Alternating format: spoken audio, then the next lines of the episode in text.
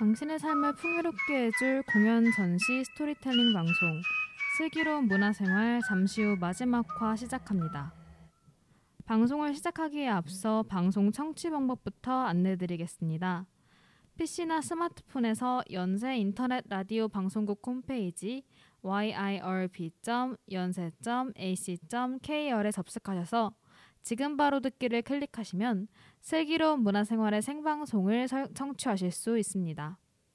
또한 사운드 클라우드, 스푼 라디오 앱에 YIRB를 검색하시면 본 방송을 포함하여 슬기로운 문화생활을 비롯한 열배 다양한 방송들을 다시 들으실 수 있습니다. 언제나 안전하고 즐거운 방송을 위해 늘 노력하는 여비 되겠습니다.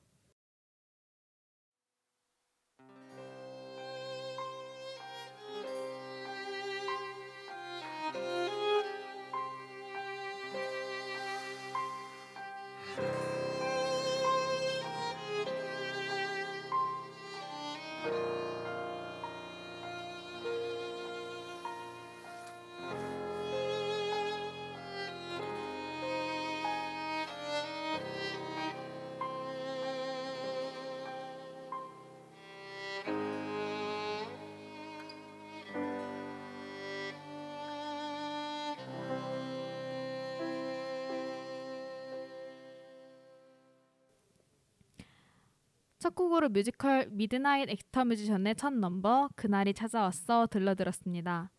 안녕하세요. 슬기로운 문화생활의 DJ 다이안, DJ 리오입니다. 슬기로운 문화생활이 어느덧 마지막 화를 맞게 되었는데요. 지난 4화에서 공지드렸듯이 슬기로운 문화생활의 마지막 화의 주제는 뮤지컬 Midnight Actor Musician입니다. 먼저 Midnight Actor Musician의 시놉시스를 소개해드리겠습니다. 매일 밤 사람들이 어딘가로 끌려가 쥐도 새도 모르게 사라지는 공포의 시대에 사랑과 믿음으로 서로를 다독이며 어려운 시절을 견뎌내고 있는 한 부부, 맨과 우먼에게 12월 31일 자정 직전 불길한 손님 비지터가 그들의 집을 방문합니다. 비지터는 맨과 우먼이 서로에게 숨겨온 비밀을 두 사람 앞에서 하나씩 밝히고 부부를 두려움과 경멸에 떨게 만듭니다. 감당하기 힘든 진실로 인해 괴로워하는 부부에게 Visitor는 자신의 정체를 밝히고 그들에게 최후의 선택을 강요합니다. Midnight Actor Musician은 1937년 소련 치하의 아제르바이잔을 배경으로 하는 작품으로 아제르바이잔의 작가 엘친의 희곡 Citizen of Hell을 원작으로 하고 있습니다. 시놉시스 속의 공포의 시대는 스탈린의 계속된 숙청으로 잔혹함이 극에 달했던 1937년을 의미하며 극 속의 Visitor는 스스로를 당시 소비에트 연방의 정부기관이자 비밀 경찰로 국가에 반기를 드는 자들을 정치적으로 숙청하는 일을 하던 엔카베데라고 지칭합니다. 공연을 관람하다 보면 Visitor의 폭로로 인해 Man과 Woman 사이의 결속력이 조금씩 사라지고 결국 더 큰 공포와 혼란, 그리고 불신만이 남게 되는 모습을 확인해 볼 수 있는데요. 관객들은 이러한 모습을 지켜보며 인간 내면의 나약함과 악의 근원에 대한 생각을 하게 됩니다. 다음으로는 Midnight Actor Musician에 나오는 넘버를 소개해 드리겠습니다. 넘버 소개에는 스포일러가 많이 들어있으니 스포일러를 원하지 않는 분들은 주의해 주시기 바랍니다. 먼저 방금 들으신 그날이 찾아왔어는 미드나잇 액터 뮤지션의 시작을 여는 넘버로 이 넘버의 가사를 통해 극의 시대 배경과 비지터의 정체를 추측해 볼 수 있습니다. 뮤지컬 미드나잇 액터 뮤지션의 가장 대표적인 넘버이기도 한데요. 무대가 아닌 객석 통로를 통해 입장하는 비지터와 비지터 역 배우의 기타 연주 등 새로움을 많이 느낄 수 있는 넘버이니 기대하셔도 좋을 것 같아요. 비지터가 그날이 찾아왔어를 부르고 나면 무대 위로 우먼이 등장합니다. 우먼은 엔카베데 요원이 옆집 남편을 끌고 가는 소리를 듣고 불안을 떨며 자정이 다 되어가도록 돌아오지 않는 맨을 기다리는데요. 이때 우먼은 자정 종이 울리면 이라는 넘버를 부릅니다. 우먼은 늦은 시간에 돌아오면서 연락도 하지 않은 맨에게 화가 났지만 맨은 신난 얼굴을 하고 있습니다. 맨은 암시장에서 구해온 샴페인을 꺼내 보이며 새해를 맞아 샴페인을 따자고 하는데요. 우먼은 샴페인을 암시장에서 구해왔다는 맨의 말에 걸, 걸리면 어떡하냐며 걱정을 하고 엔카베데에 끌려간 옆집 남자 이야기를 맨에게 전하지만 여전히 신나 있는 맨에게 왜 그렇게 들떠 있는지 묻습니다. 맨은 우먼을 처음 만난 때가 떠오른다며 말을 돌리는데요. 이때 함께 부르는 넘버가 너와 함께입니다. 우먼이 계속해서 불안해하자 노래가 끝나고 맨은 우먼에게 자신이 신나 있던 이유를 이야기해 줍니다. 국가에 세운 공로가 크다는 것을 인정받아 누구도 자신을 건드릴 수 없다는 프로텍션을 받았다고 말하며 우먼에게 암시장에서 사온 또 다른 물건인 LP판을 선물로 줍니다. 맨은 좋아하는 우먼을 보며 LP판 속의 음악에 맞춰 춤을 한 곡 추자고 하는데요. 이때 두 사람이 춤을 추며 부르는 넘버가 자유롭게 살아입니다. 그러나 두 사람이 행복한 시간을 보내던 그때 갑자기 노크 소리가 들리며 자신이 엔카베데라 말하는 비지터가 두 부부의 집을 찾아옵니다. 비지터는 자신의 동료들이 자신을 두고 갔다며 전화를 한 통 빌려 쓰겠다고 하는데요. 맨과 우먼은 불쑥 찾아온 비지터를 불편해하며 넘버 자정종이 울리면을 부릅니다. 전화를 마친 비지터는 조금만 더 묵겠다며 부부의 집이 마치 제 집인 양 집안을 활보하고 자신의 신체, 신세를 한탄하고 엔카베데가 그 정도로 바쁠지는 몰랐다는 부부의 말에 서운해하며 비밀 경찰의 애환을 부릅니다. 이후 비지터는 엔카베데가 해야 하는 일들을 이야기하며 아직 오늘의 할당량이 하나 남았다고 이야기하는데요. 잠시 분위기가 이상해지지만 춤이나 추자는 비지터의 말에 맨과 우먼은 비지터에게 휘둘리듯 춤을 춥니다. 맨은 비지터에게 이제 떠나줄 것을 요청하지만 비지터는 갑자기 맨에게 프로텍션 이야기를 꺼내며 맨이 앞장서서 변호사를 고발하여 프로텍션을 받았던 일을 우먼에게 신랄하게 밝히게 되는데요. 이때 나오는 넘버가 우린, 당신은입니다. 남편이 저지른 짓에 대한 이야기를 모두 전해들은 우먼은 이를 애써 부정하려 하지만 비지터는 사실이라며 못을 박아버리고 이에 충격을 받은 우먼은 자신의 입장을 변명하려는 맨을 저지합니다. 이때 맨은 우먼에게 당신이 나라면 어땠을 것 같냐며 넘버 어떡할래를 부릅니다. 맨은 자신과 우먼을 위해서는 어쩔 수 없었다고 변명하지만 우먼은 그런 맨을 역겨워하고 비지터는 우먼에게 맨이 백치로 남편을 고발했다는 사실마저 밝혀버립니다. 7개월 전에 맨이 각하에게 직접 보냈던 고발 투서에 대한 이야기를 하는데요. 이때 부르는 넘버가 Dear 각하입니다. 맨에게 실망한 우먼은 맨의 편지 때문에 사람들이 잡혀갔던 것이냐고 묻지만 맨은 그때는 이미 사람들이 잡혀가기 시작했던 때이고 편지를 썼든 안 썼든 사람들은 잡혀갔을 것이라고 이야기합니다. 그리고 사람들이 얼마나 조국에 헌신하고 있는지와는 상관없이 비지터 같은 놈들이 세상을 분열시키는 것이라며 분노하는데요. 이때 부르는 넘버가 위대한 권력입니다. 잠시 위대한 권력 듣고 오겠습니다.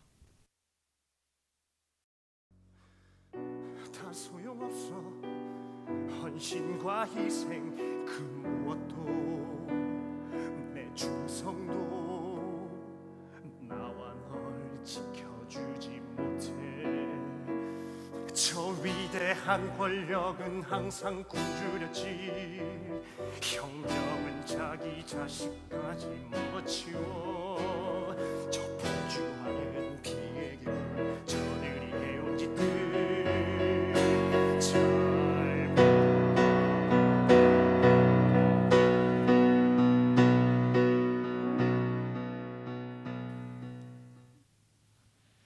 위대한 권력 넘버 이후 맨을 보며 오머는 자신의 아빠와의 행복했던 한때를 떠올리고 아빠를 그리워합니다.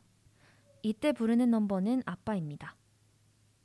밖을 내다보며 시간이 멈췄다는 것을 깨달은 맨은 갑자기 찾아와 맨의 비밀을 폭로하며 맨과 우먼의 사이를 갈라놓는 비지터에게 그는 악마라고 이야기합니다.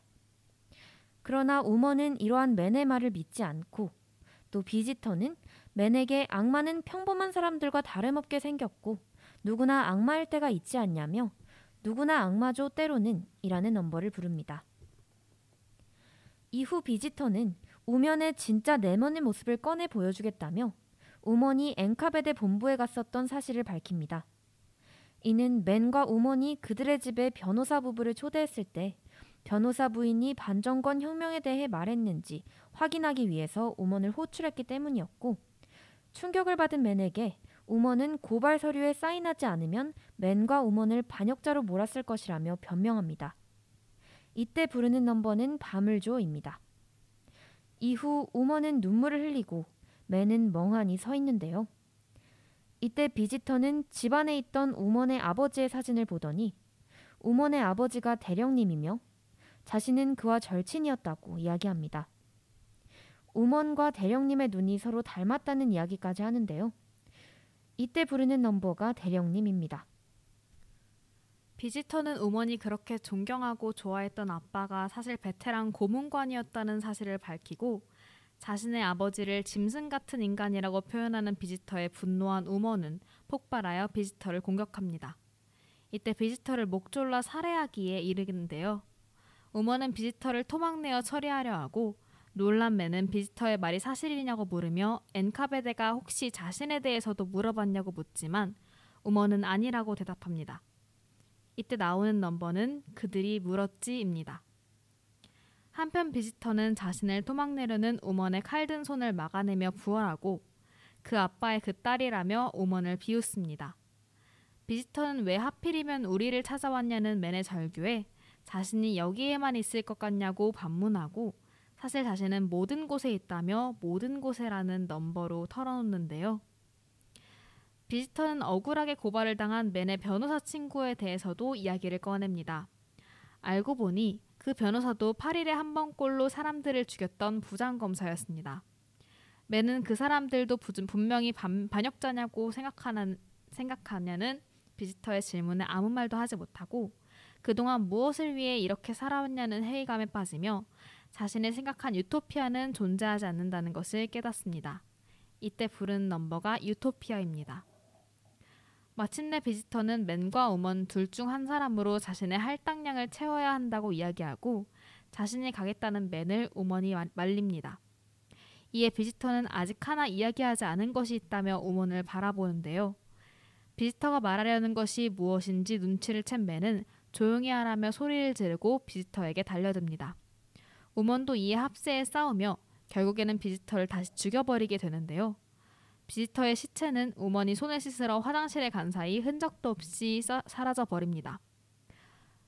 그때 다시 문 밖에서 문을 열라는 소리가 들려오고 경관과 대원들이 우먼과 맨의 집을 찾아오는데요.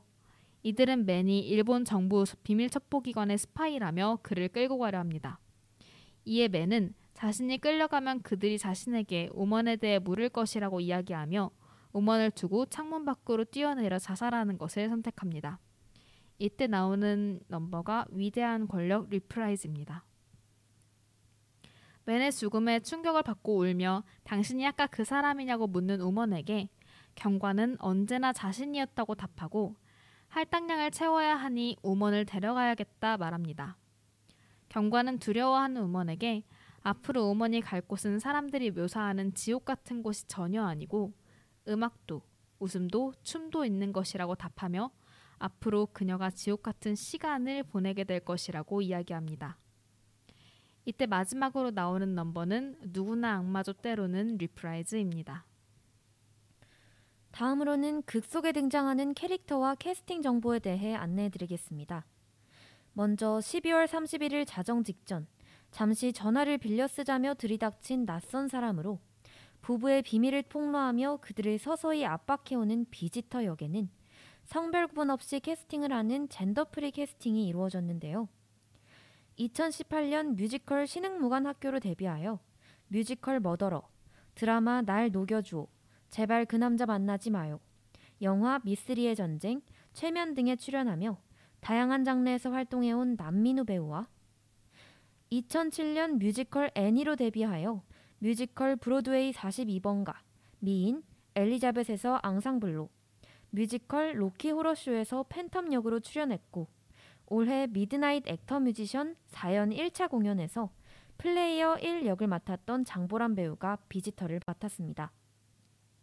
성별이 바뀌었다고 해서 폭력적이고 거침없는 모습을 보이는 비지터의 캐릭터는 변하지 않는데요. 서로 다른 성별의 두 배우가 비지터 역을 어떻게 표현하는지에 주목해 공연을 관람해 보시는 것도 좋을 것 같습니다. 다음으로 아내를 끔찍이 위하고 사랑하는 애처가로 연약한 아내를 지키기 위해서라면 무엇이든지 할 수 있는 것처럼 보이는 맨 역의 캐스팅 정보입니다.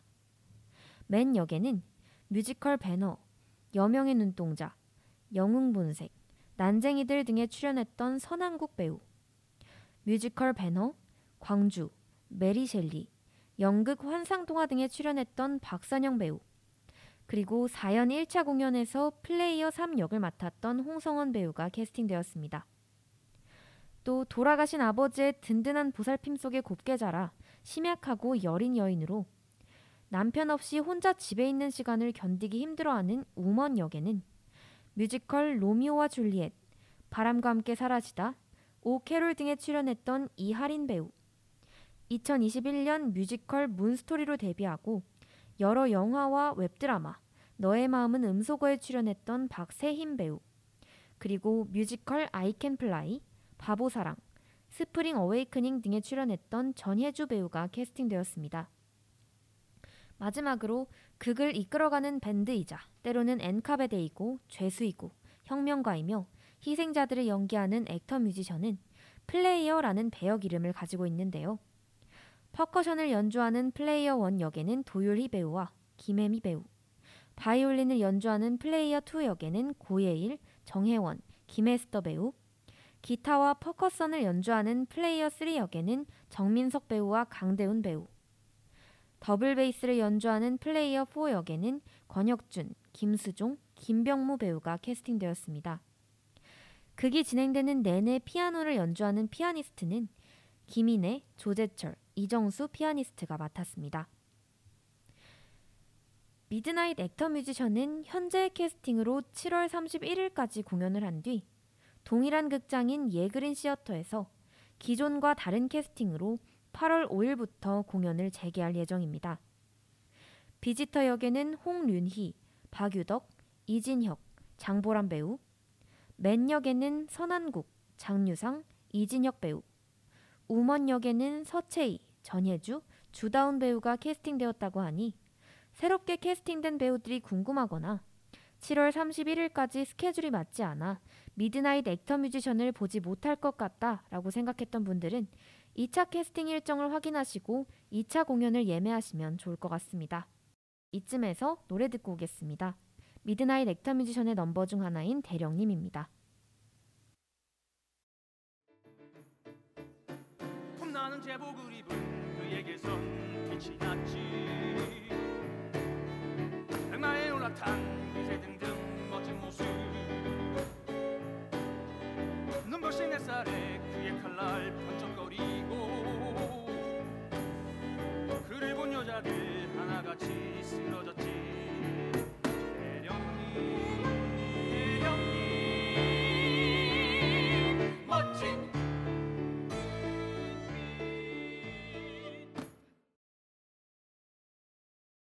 노래 대령님 듣고 오셨습니다.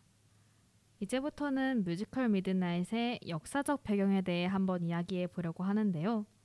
앞서 잠깐 언급했듯 뮤지컬 미드나잇 액터 뮤지션은 스탈린이 집권하던 소련 시대를 배경으로 하고 있습니다. 독재 정치라는 말을 들으면 누가 가장 먼저 떠오르시나요? 우리 역사 속의 인물이 가장 먼저 떠오르실 수도 있겠지만 그건 우리가 한국인이라 그런 거니까 잠시 제쳐놓기로 하고요. 아무래도 나치와 히틀러가 가장 먼저 떠오르지 않을까 싶습니다. 그 밖에도 무솔리니가 있을 거고 시진핑이나 김정은 그리고 스탈린도 그 즈음에 떠오르시겠죠. 뮤지컬 미드나잇 액터 뮤지션을 주제로 한 5화 방송의 두 번째 주제 스탈린과 독재에서는 스탈린이라는 인물과 흔히 대테러라고 불리는 어마어마한 규모의 독재와 숙청에 대해서 먼저 이야기해 볼 예정입니다. 그 다음에는 스탈린이 이렇게 거대한 규모의 테러를 일으킨 이유가 무엇인지에 관해 몇몇 학설을 사- 살펴보고 마지막으로 히틀러와 스탈린의 공통점과 차이점을 가볍게 훑어보면서 왜 독재의 상징은 스탈린 대신 나치가 되었는지에 대한 개인적인 추측과 근거도 함께 나눠보려고 해요. 스탈린은 레닌의 뒤를 이어 제국주의와 전체주의가 판치던 구소련의 주, 지도자가 된 인물입니다. 뮤지컬의 배경이 되기도 한 대테러 시기 1937년부터 1938년까지 약 2년의 시간 동안 스탈린 정권 하에 사형이 집행된 인원은 영문 위키피디아 기준 68만여 명. 이외 극악한 범죄를 저지른 죄수가 보내지던 감옥 굴라크에서 강제 노역을 하다가 질병, 고문 등으로 사망한 인원은 약 13만 6천 명입니다. 이외의 정권으로 인한 다른 죽음들까지 추산하면 학계에서는 2년간 사망한 인원을 약 95만 명에서 120만 명 사이로 추정하고 있습니다. 이 기록이 실제로 어느 정도의 피해였는지를 직접 느끼기는 어려운 일이지만 그래도 몇 가지 가늠자를 한번 가져다 대보자면 이렇습니다. 지난 2019년 말 시작되어 아직까지도 우리를 괴롭히고 있는 코로나 바이러스 사망자는 미국 기준 101만 명 정도입니다. 광주광역시의 전체 인구수는 약 140만 명 정도이고요. 나치가 10년의 시간 동안 죽인 유태인의 수가 600만 명이므로 이를 5로 나누면 120만 명, 스탈린의 대테러로 사망한 인원과 비슷한 수가 되겠군요. 그가 왜 이런 대테러를 자행하게 되었는지를 이해하려면 약간의 배경 지식이 필요합니다. 아무래도 전공 수업 때 들은 내용을 재편집해서 말씀드릴 예정이다 보니 다소 역사 수업처럼 느껴질까봐 걱정이 되기도 하는데요. 최대한 이야기처럼 들려드리도록 하겠습니다. 스탈린은 아무 배경도 없이 갑자기 독재를 시행한 인물은 아닙니다. 그의 선택 뒤에는 앞선 지도자 레닌의 실패가 있었어요. 레닌과 스탈린은 둘 다 군주정을 타도하고 사회주의 혁명을 일으켜야 한다고 믿는 인물이었습니다. 레닌은 사회주의 혁명을 이루기 위해서 모두가 나서야 한다고 생각했는데요. 물론 운동을 주, 주도할 지도부는 필요하겠지만 사회 각계각층의 단체가 모두 나서야 가능한 일이라고 보았어요. 또한 토지 몰수와 은행 국유와 같이 사회주의의 상징처럼 여겨지는 경제 정책들은 각계각층의 단체가 모두 혁명의 열기로 네트워크를 완성하여 사회주의 공화국을 세운 다음에 추구할 일이라고 보았습니다. 간단히 말하면 레닌은 사회주의가 정책이 아니라 마음과 열망으로 이룩되는 것이라고 본 이상주의적인 인물이기도 합니다. 이때 소비에트의 정치 방식은 민주 집중이었습니다. 민주는 아래서부터 위로 올라오는 개념이고 집중은 위에서부터 아래로 내려가는 개념이죠. 얼핏 들어보면 두 단어가 같이 있는 것이 아주 모순적인 것처럼 느껴지기도 하는데요. 레닌은 의사결정은 민주적으로, 정책의 집행은 집중적으로 시행할 수 있다고 여겼습니다. 그러니까 무슨 문제나 해결할 일이 생기면 아래의 작은 단체부터 더 큰 조합과 조합 사이로 의견을 교환하고 그 결과를 상급 소비에트에서 받아본 후 이를 이룰 수 있는 정책을 수립하여 위에서 아래로 명령하는 방식으로 시행하는 거죠. 이 과정이 잘 시행되지 않을 것을 대비한 장치도 있었습니다. 이른바 국민 소환이라는 다소 익숙한 이름인데요. 상급 소비에트의 결정자들이 잘못된 결정을 내렸다고 여기면 아래에 있는 조합이나 개인이 결정자를 소환할 수 있도록 하는 제도였어요. 당연히 잘 시행되진 않았습니다. 국민 소환 제도는 단 한 번도 작동한 적이 없었고 민주 집중 제도는 집중만 남고 민주는 사라져 버렸어요. 어찌 보면 고대 아테네 같은 의사결정 제도를 꿈꾼 셈이었으니 훨씬 더 넓은 국토와 인구, 그리고 훨씬 더 복잡한 정세 속에 있었던 소련에 적용하기에는 처음부터 불가능한 제도였을지도 모릅니다. 어떤 학자들은 인간의 본성에 맞지 않는 제도였다 라고 평하기도 하니까요. 물론 레닌도 이론만 펼친 것은 아니었습니다. 레닌은 가장 하급 단위의 소비에트들이 모여 각자 지방 소비에트의 일원인 대표를 선출하고 이들이 모여 인민위원회를 설치하는 식으로 사람들을 조합화하려고 했었어요. 비교적 강제성을 띠는 경제정책을 정치체제 구성 뒤로 미룬 것도 이런 식의 제도를 위해서는 모든 조합이 자발적으로 열의를 가지고 정치체제의 구성에 참여해야 한다고 생각했기 때문이었습니다. 자발성을 위해서는 다양성이 보존되어야 하고 이를 위해서는 강제성이 전혀 들어가지 않아야 한다고 여긴 레닌은 농민, 노동자, 군인과 같은 직업적 조합뿐만 아니라 소수 민족들까지 전부 그들만의 조합을 만들어 의견을 주창할 수 있어야 한다고 생각했어요. 레닌은 결국 그 뜻을 절반도 이루지 못하고 사망합니다. 그가 생각한 모든 장치들은 존재만 하고 기능하지 않는 유령 같은 존재가 되었어요. 아주 의외처럼 들릴지도 모르지만 스탈린은 레닌의 정치를 무척 열정적으로 지지하던 지지자 중 하나였습니다. 그는 레닌을 꽤 오랫동안 존경했어요. 하지만 레닌은 스탈린이 위험한 인물이라고 여겼습니다. 어쩌면 독재의 싹을 알아본 건지도 모르죠. 그래서 레닌은 죽기 전 스탈린에게 자신의 자리를 넘겨주어서는 안 되며 그를 경계해야 된다고 말까지 합니다. 이 이야기를 들은 스탈린은 레닌에게 큰 배신감을 느껴요. 그 때문인지 아니면 원래부터 레닌의 사상에는 동의했지만 방식에는 동의하지 않았던 것인지 레닌의 자리를 차지한 스탈린은 방식은 완전히 바꿔 접근합니다. 레닌의 혁명은 모든 사람이 함께해야 이룰 수 있는 것이었다면 스탈린의 혁명은 내가 이루는 것에 가까웠습니다. 스탈린은 사람들을 집단으로 묶기 시작했습니다. 이렇게 들으면 레닌의 조합파와 비슷하게 들리지만 사실은 전혀 달라요. 조직은 스스로 뭉쳐 자신의 의견을 주창할 수 있는 단체였다면 스탈린의 집단은 상부의 주도로 묶여버리는 겁니다. 너희는 농민, 너희는 노동자 이렇게요. 그리고 이 분류를 어떤 식으로 써먹냐 하면 과거에 각자의 소작지를 가지고 소작했던 농민들을 마을 단위로 묶어서 공동 경작하도록 해요. 그러니까 예전에는 내 노력이 곧 내 생산량으로 이어졌던 과거와는 달리 옆집 농민이 일을 안 하면 마을 전체의 생산량이 줄어들게 되어버린 거예요. 생산량은 단체를 상대로 측정하겠지만 사람들의 마음은 흩어질 수밖에 없습니다. 남이 덜 하면 내가 더 해야 하는 상황 속에서 사람들은 반목하기 시작했죠. 노동자든 군인이든 마찬가지였습니다. 이걸 우리는 대중의 원자화라고 부릅니다.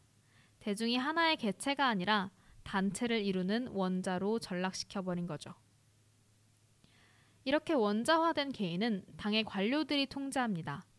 당의 관료들이라고 새삼 원자화를 피할 수는 없었기 때문에 이들은 단체 속에서 권력을 얻고 눈에 띄기 위해 스탈린을 대상으로 충성 경쟁을 펼칩니다. 스탈린은 아주 충성스러운 부하를 양성해낼 수 있었지만 동시에 그들의 권한이 자신의 권한을 넘을까봐 경계했어요. 이때 당의 관료를 포함한 개인을 통제하고 감시하는 기구들이 세워집니다. 체카 등 여러 개의 단체가 있었는데요. 뮤지컬 속에서는 이들을 모두 뭉쳐 엔카베데라고 통칭하죠. 비지터도 스스로를 엔카베데라고 소개합니다. 엔카베데는 줄곧 주인공들에게 우리에게는 할당량이 있다고 말하는데요. 실제로도 비슷한 것이 있었습니다. 스탈린이 숙청 지시, 지시를 내리면 지방, 지역별로 관료들이 숙청할 사람 리스트를 쭉 뽑아서 그들을 숙청하는 거예요.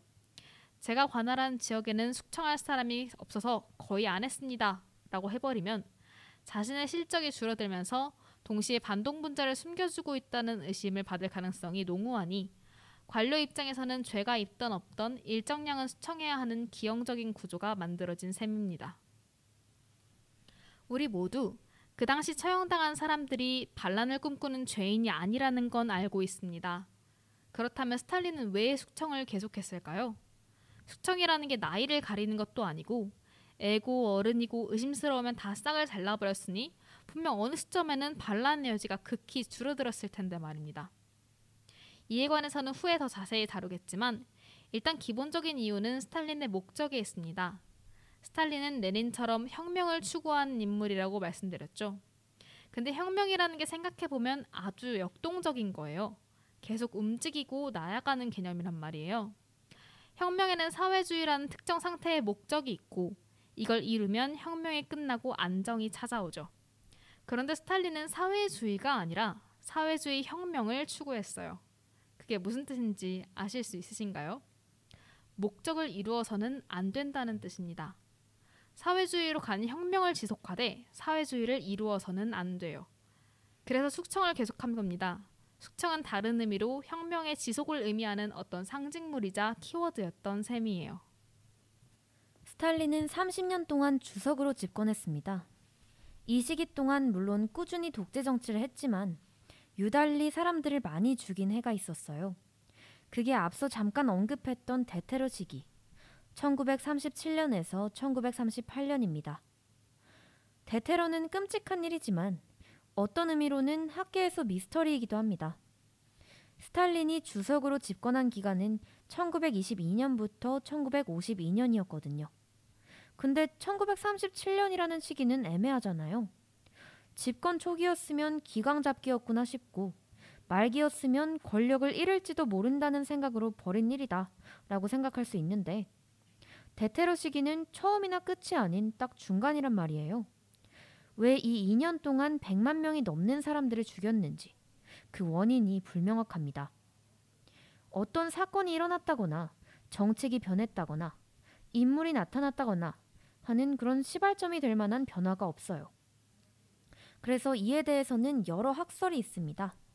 이 시간에는 그 학설들을 몇 가지 다뤄보겠습니다. 홀레브뉴크는 국제 정체가 원인이라고 말합니다. 대테러는 국제적 긴장의 격화로 인해 국제적 충돌을 대비해 내부의 적을 미리 말살하려는 시도였다는 것입니다. 구로미아에 따르면 스탈린은 스파이 등의 첩보를 통해 나치 독일과의 전쟁이 불가피하다고 판단한 상태라 나치의 침공 가능성을 진지하게 고려하고 있었으며 일본과는 준전시 상태라고 인정했어요. 이에 대응하기 위해 독일과는 화해 가능성을 탐색하고 일본을 경계하면서 혹시 모를 전쟁을 위해 자국을 청소해 놓은 셈이죠. 반면 데이비드 호프먼은 1930년대 소련이 국가가 인간을 분류, 분리함으로써 범죄 없는 세상을 만들 수 있다. 라는 절제 폭력이 이루어졌다고 주장합니다. 범죄를 일으키거나 일으킬 가능성이 있는 범죄 계급을 걸러내 다른 장소에 격리하고 고립시키면 범죄 없는 사회를 만들 수 있다라는 생각이에요. 나치의 우생학과도 일부분 닮아 있는 이론이죠. 야인 라우츠라는 대테러가 국가폭력의 일부인 절제폭력이 아니라 특정 단체에 의해 자행된 비극이라고 주장합니다. 반혁명 방해공작 대처를 위한 국가특수위원회라는 이름을 가진 체카는 일종의 비밀 경찰이었는데요. 이들은 자신이 평범한 경찰이 아니라 혁명과 내전의 혼란 속에서 테러를 통해 적을 막아내는 무장한 단의, 당의 전위라고 인식해서 군대처럼 행동했습니다. 목적성이 분명하고 계급을 판단의 근거로 삼았기 때문에 방해 공작을 하는 적들을 찾아내고 죄를 판단하는 정상적인 수사 과정을 거치기보다는 이미 판단을 내려놓은 상태에서 고문 등을 통해 추궁하고 죄를 자백하게 하여 정당성을 부여하는 방식을 주로 택했습니다. 이런 방식은 내전이 끝난 후에 더 강화되었고 적들이 대의를 위해 경제 정책을 파탄시키는 방법을 택한다고 생각하게 되는데요. 이내 크고 작은 경제적 범죄는 전부 다 정치적 반대의 은폐 형태라는 인식이 생겨나게 됩니다. 그러니까 경제사범들은 전부 반혁명 분자가 되어버린 거죠. 체카를 포함한 고위층 가해자들이 공유했던 이런 정신을 체키스트 정신이라고 부르는데 이 정신은 나중에 일종의 사이비 종교처럼 숭배의 형태를 띠기까지 했습니다. 야인 라우칠런의 주장이 체키스트 원인을 정신으로 지목한다면 제임스 해리스는 체카의 만행이라는 큰 틀은 인정하면서도 다른 원인을 제시합니다. 그에 따르면 스탈린 체제 시기에는 객관적인 위협이 존재했다는 증거가 없습니다. 그럼에도 불구하고 체제에 대한 위협을 당하고 있어 이를 막아야 한다는 판단을 내린 것은 체키스트 정신 때문이 아니라 정보 수집 시스템이 허술했다는 이유라고 하는데요.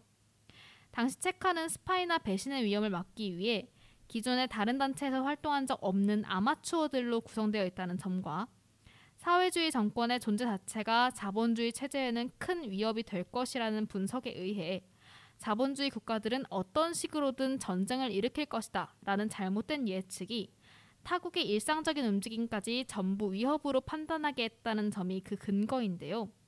간단히 말하면 아마추어들이 작은 움직임을 큰 위협으로 오인해서 그 난리를 친 거라는 의견이죠.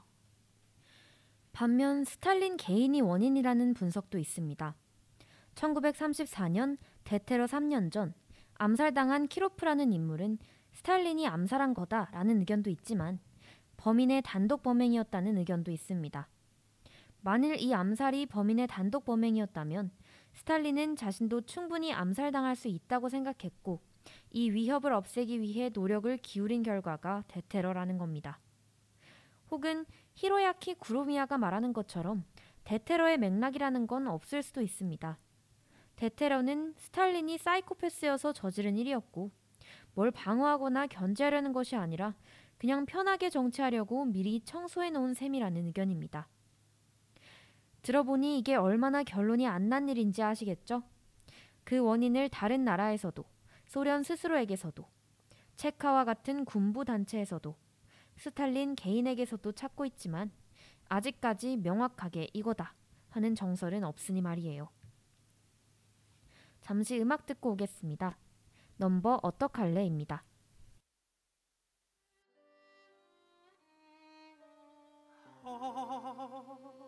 어떡할래? 그럴 때 너라면.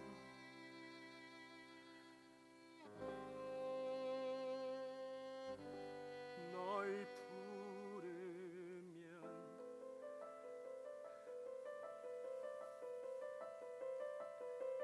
어 느날밤 불려갔지. 피할 순 없어.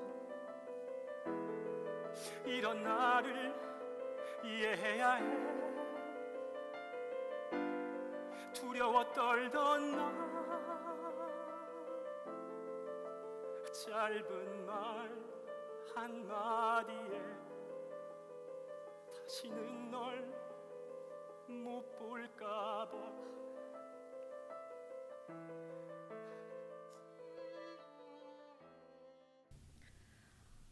뭐가 원인이든 간에 스탈린은 100만 명에 달하는 사람들을 죽였습니다. 2년이라는 짧은 기간 동안 말이에요. 이는 나치가 10년간 죽인 유태인 600만 명의 기간 대비 필적하는 수입니다. 그럼에도 불구하고 스탈린은 나치보다는 좀 덜한 독재자였던 것처럼 느껴지는 분들이 많을 겁니다. 독재의 아이콘은 아무래도 스탈린보다는 나치나 히틀러고요. 왜일까요? 지금부터는 히틀러와 스탈린의 공통점과 차이점을 알아보면서 왜 나치가 좀 더 기억에 남는 독재의 아이콘이 되었는지 그 이유를 간단하게 생각해 보려 합니다. 일단 스탈린과 히틀러라는 인물에서부터 공통점을 찾아볼까요? 스탈린은 시인이었습니다. 시를 아주 잘 쓰는 편이었다고 해요. 독재자라고 하면 괴팍하고 분노를 잘 조절하지 못하는 격정적인 인물일 것 같지만 스탈린은 감정의 변화를 거의 드러내지 않는 차분하고 예의 바른 성격의 인물이었다고 합니다. 경로했을 때에도 욕을 하지 않았고 누군가 말을 더듬거나 횡설수설한다고 해도 차분히 그 말이 끝날 때까지 기다리는 참을성 있는 성격이었다고도 하네요. 그러나 일단 그와 대화를 시작하면 그의 기백은 압도적이었다고 합니다. 누군가와 논쟁할 때는 상대방이 두려움을 느낄 만큼 뚫어져라 상대를 바라보았고 독특한 스타일을 가진 말솜씨는 사람을 끌어들이는 매력이 있었습니다. 말을 할 때 전혀 흔들리지 않는 몸과 차분하고 느릿한 태도, 말투는 그가 자신의 행동과 말에 굉장한 확신을 가지고 있는 것처럼 보이게 했죠. 그는 간결하게 핵심만 말하는 화법을 사용했고 자신의 부하들도 그렇게 할 수 있기를 바랐습니다. 그리고 어떤 의견이나 보고를 들을 때마다 한참 침묵을 지키면서 그 소식을 들은 다른 이들의 얼굴을 살펴보았다고 해요. 가끔 어떻게 생각해? 하고 물었고요. 참모들은 그 어떤 동요도 티내지 않으면서 동시에 언제 떨어질지 모르는 불시의 질문에 간결하게 대답하는 법을 배워야 했습니다. 히틀러가 화가를 지망했던 예술가이자 달변가라는 이미 잘 알려진 사실을 생각하면 조금 소름이 돋는 것도 같습니다. 실제로 히틀러는 그를 실제로 알고 지낸 사람들에게 다정하고 친절한 사람으로 통했다고 해요. 오래 일한 고용인이 음식을 가져다 주었을 때에도 감사 인사를 잊지 않았고 고가든 저가든 선물이 들어오면 대부분 요양병원으로 보냈습니다. 나치의 인사인 하일 히틀러 같은 경우도 거의 공식 석상에만 사용된 인사라고 합니다. 사석이나 일상에서는 본인을 아돌프 히틀러 씨라고 불러달라고 요청했다고 하고요. 나치를 선망한 젊은 지지자들과 악수를 나눌 때는 강하고 단단한 눈빛으로 확신을 주었고 그를 부정적으로 생각하는 사람도 한번 대화를 나누고 나면 좋아하게 될 정도였다고 합니다. 히틀러는 동시에 스탈린이 그랬던 것처럼 주변 인문을 끊임없이 경계하고 거리를 두었습니다. 그와 인간적으로 친했던 사람은 괴벨스와 슈페어 정도였고 오래도록 집안에서 일한 가신이나 동료조차도 깍듯하게 예의를 갖추어 대했다고 해요. 다만 스탈린은 경계와 의심의 태도로 그랬던 반면 히틀러가 타인과 거리를 둔 이유는 정치적인 계산이었다고 분석되곤 합니다. 그는 나치 당원과 독일 대중뿐만이 아니라 측근이나 참모에게도 신비주의를 지켜 자신의 권위를 세우려고 했어요. 두 사람은 정치적 행보에 있어서도 유사점이 많았습니다. 스탈린에 관해 소개할 때 스탈린은 레닌을 존경했지만 정작 레닌은 스탈린을 경계해서 그에게 자리를 넘겨주지 말라고 유지를 남길 정도였다고 했죠. 히틀러를 총리로 임명한 힌덴부르크 대통령 또한 히틀러를 아주 경계했습니다. 사실 그 자리를 별로 주고 싶어 하지도 않았어요. 하지만 독일이 극심한 경기 침체에 빠져들면서 이를 해결하지 못한 총리들을 교체하고 또 교체하다가 끝내 히틀러 말고는 딱히 줄 사람이 없었기 때문에 히틀러를 선택했던 겁니다. 히틀러는 총리로 취임하자마자 전권 위임법을 입법합니다.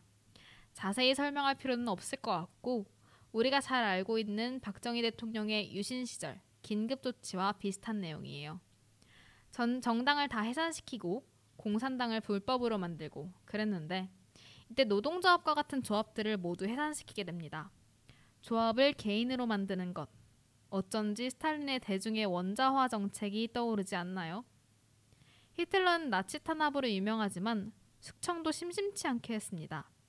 특히 나치당에서 가장 급진적인 사람들이 모인 나치 돌격대의 경우 히틀러가 미들 클래스와 귀족층으로부터 지지를 얻기 위해 펼친 유화 정책을 비판한 적이 있었는데요. 히틀러는 어찌 보면 같은 당, 같은 편인 이들을 긴 카레밤이라고 불리는 날 한 번에 싹 죽여버립니다. 200명 정도 되는 인원이었다고 해요. 또 다른 공통점은 경제의 변화입니다. 스탈린이 탄탄한 지지 세력을 얻게 된 것은 그가 집권을 시작한 이후 실시한 7차 5개년 경제 정치의 결과로 소련 경제가 놀랍도록 빠르게 성장했기 때문입니다. 이때 스탈린의 인기가 어느 정도였냐 하면 그를 우상화하고 숭배하는 지지층이 생길 정도였어요. 히틀러도 마찬가지입니다. 히틀러는 GDP가 40% 가까이 하락했던 민주당 체제의 경제 불황을 자신이 집권한 지 딱 2년 만에 해결합니다. 나치 돌격대를 싹 죽인 것도 이때쯤이에요. 히틀러는 유화 정책을 통해 자본가들의 이윤을 보장하고 임금 인상을 억제하는 등 빠르게 경제 불황을 수습합니다.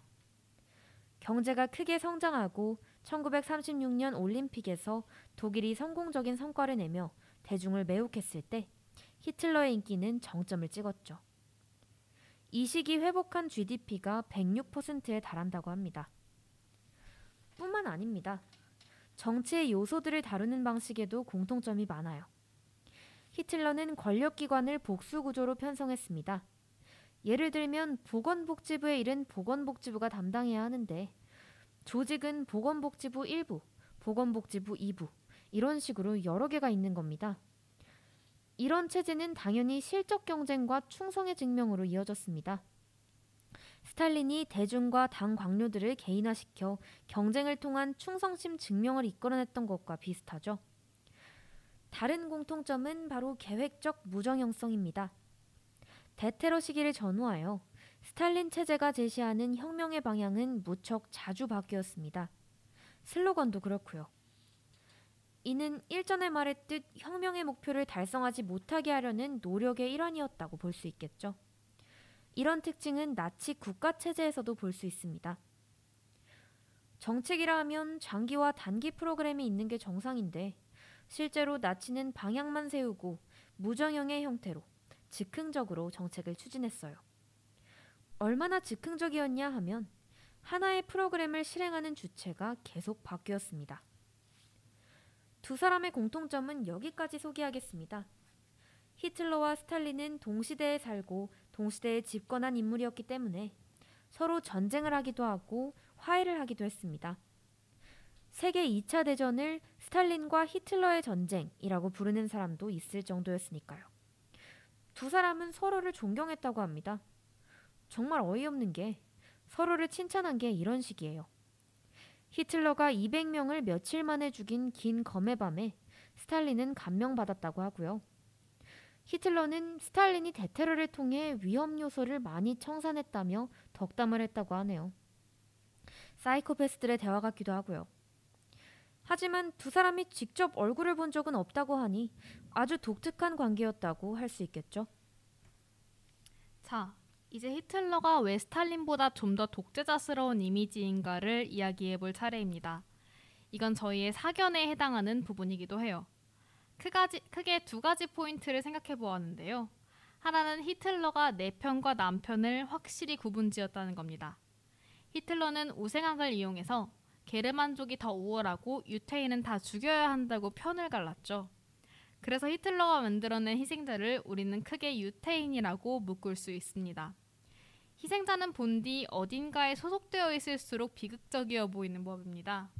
현대 미국에서 백인이 경찰로부터 과잉 진압을 당한 사건보다 흑인이 과잉 진압을 당한 사건에 훨씬 더 많은 관심이 쏠리는 것처럼 유태인이란 집단이 공개적으로 그들이 게르만족보다 천하다는 평을 들었고 또 그들이 유태인이기 때문에 희생당했다는 점에서 희생자로서의 존재가 분명합니다. 하지만 스탈린은 그런 게 없었습니다. 네 편 내 편 가리지 않고 의심되면 다 죽였어요. 그게 러시아인이든 소수민족이든 상관없었습니다. 물론 엄청난 수의 소수민족이 희생당했지만 같이 희생당한 러시아인들과 같은 그 제목이었어요. 반혁명 운동에 가담했다는 거죠. 그러니까 히틀러는 그들의 선택이 아닌 인종이라는 선천적인 이유로 유태인이라는 집단을 희생시킨 반면 스탈린은 정치적 위협을 제거한 것처럼 보일 수밖에 없습니다. 사람 목숨을 앗아간 건 같지만 스탈린의 명분이 좀 더 어쩔 수 없었던 것처럼 보이는 건 사실이죠. 실제로는 전혀 아니지만요. 또 다른 포인트는 나치가 완벽하게 패배했다는 겁니다. 악당은 패배해야 악당이거든요. 히틀러는 처치를 상대로 완전히 패배했습니다. 제2차 세계대전의 책임을 전부 떠맡았고 전범이 되었고 나치에 가담한 모든 인물들은 지금까지 전범으로 기소당하고 처벌받기를 지속하고 있죠. 독일이 현재 민주주의 국가이기 때문에 가능한 일이기도 합니다. 하지만 러시아는 지금까지도 사회주의 국가입니다. 최근 돌아버린 것 같은 행보를 보이고 있는 푸틴은 몇십 년간 지도자의 자리를 차지하고 있는 독재 국가고요.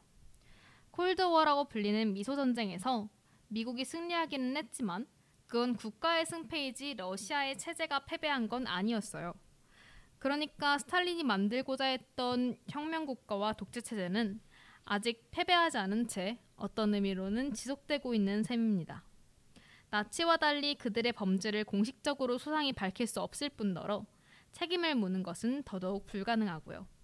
패배하지 않은 악당은 국제사회의 일원이고 그러면 우리는 그들을 명백한 악당으로 몰기 힘들다는 게 저의 개인적인 생각입니다.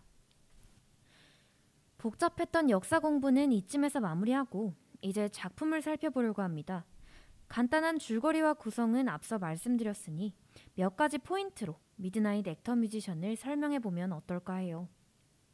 첫 번째 포인트는 바로 모호한 스토리입니다. 이 뮤지컬의 장르는 분명 역사를 기반으로 한 두 주인공의 이야기인데 그 정체성이 후반부에 다다를수록 모호해집니다. 엔카베데인 줄 알았던 한밤의 방문자 비지터는 죽었다가도 다시 살아나고 두 주인공의 비밀과 과거를 모두 알고 있을 뿐더러 눈을 뽑히고도 갑자기 사라졌다가 몇 분 만에 잘만 걸어 다니고 스스로를 악마라고 소개하기도 합니다. 관객은 물론 두 주인공도 그 시점부터 막이 내리는 순간까지 비지터의 정체를 확신하지 못하고 명확한 결론 없는 절망과 자살로 끝이 납니다. 스토리가 없다고 할 수는 없지만 그래서 작품이 뭘 말하려 하는지 이 스토리의 진실은 무엇인지 모호할 뿐더러 그게 열린 결말의 형태라기에는 어딘가 기묘한 형태로 나타나죠. 실제로 DJ들이 관람을 마친 후 처음 했던 말도 그래서 이게 뭐 어쨌다는 거예요? 였습니다. 결론이랄 게 전혀 없어요. 진정한 포인트라면 아무리 생각해도 이게 연출의 부족이나 뒷심 부족이 아니라 의도적인 구성으로 보인다는 겁니다. 뮤지컬은 스탈린과 대테러라는 실제 역사 속 사건을 다루고 있습니다. 이 사건은 진실이 명확하게 규명되지 않은 사실인데다 그 시기에 살았던 사람들 중에는 아직까지 삶을 이어가고 있는 사람들도 있어요. 차라리 스탈린을 다루는 것이었다면 명확하게 악인으로 묘사할 수 있을지 모르지만 뮤지컬은 스탈린 체제 아래 살아가는 가정을 조명하고 있습니다. 이들은 자신의 안위를 위해 다른 죄 없는 사람들을 사지로 몰았지만 그 안위라는 게 부귀나 명예가 아니라 생존이었다는 점에서 관객으로 하여금 모호한 감정을 가지게 합니다. 이런 설정 아래에서 어떤 결론을 낸다는 건 참 어려운 일이었을 거라는 생각이 들어요. 그래서 의도적으로 관객에게 그 결론을 넘기지 않았을까 싶습니다. 이 이야기의 마지막은 결국 관객이 판단하기 마련이라는 거죠. 두 DJ도 spin-off에서 저희 나름의 결론을 곧 내볼 예정이니까요. 많은 기대 부탁드립니다. 두 번째 포인트는 감정을 고조시키는 연출입니다. 미드나잇 액터 뮤지션에는 관객들의 감정을 고조시키는 데 도움을 주는 요소들이 포함되어 있는데요. 그중 하나는 먼저 극 속에서 중간중간 등장하는 actor musician의 존재입니다. actor musician들은 기타, 바이올린, 더블 베이스, 퍼커션, 피아노로 구성되어 있는데요. actor musician들은 비지터의 노크 소리를 더블 베이스를 두드리며 표현하는 극 속에 표현하는 등 극 속에 여러 효과음을 넣어주기도 하며 음악에 맞춰 역동적인 움직임을 보여주기도 하고 주요 등장인물들과 연관이 있는 과거 인물들의 모습을 연기하며 주인공들의 감정을 고조시키는 역할을 합니다. 이렇게 라이브 연주를 담당하는 뮤지션들이 연기와 노래까지 함께 보여주는 연출은 관객들의 몰입을 돕고 극을 풍성하게 만드는 데 도움을 줍니다.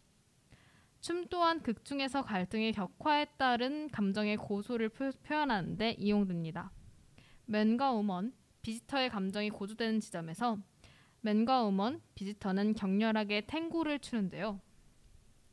탱고는 맨과 우먼이 프로텍션을 받은 기쁨을 누릴 때부터 그게 마지막 장면에 이르기까지 참 여러 번 등장합니다. 때로는 자기 의지로, 때로는 자기들의 의지와 상관없이 비지터에 의해 춤을 추는 등장인물들의 모습은 극에 생동감을 더해주고 감정이 고조되는 장면에서 관객의 몰입을 도와줍니다.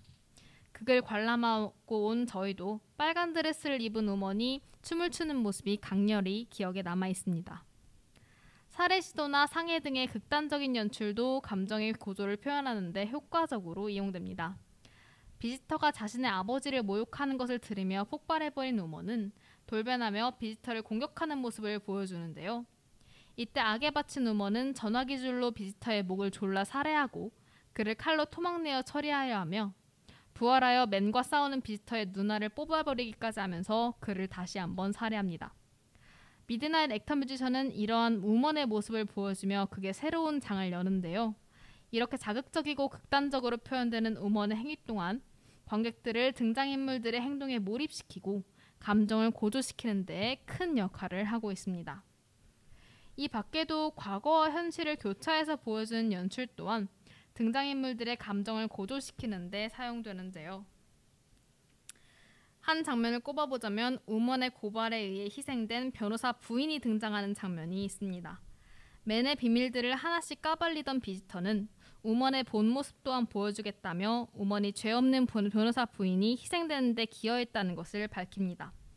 그러면서 플레이어 중 하나가 엔카베데에 끌려가 희생된 변호사 부인의 초점을 잃은 힘없는 모습을 재현하여 보여주는데요. 우먼은 그런 변호사 부인의 모습을 보며 눈물을 흘리고 괴로워합니다.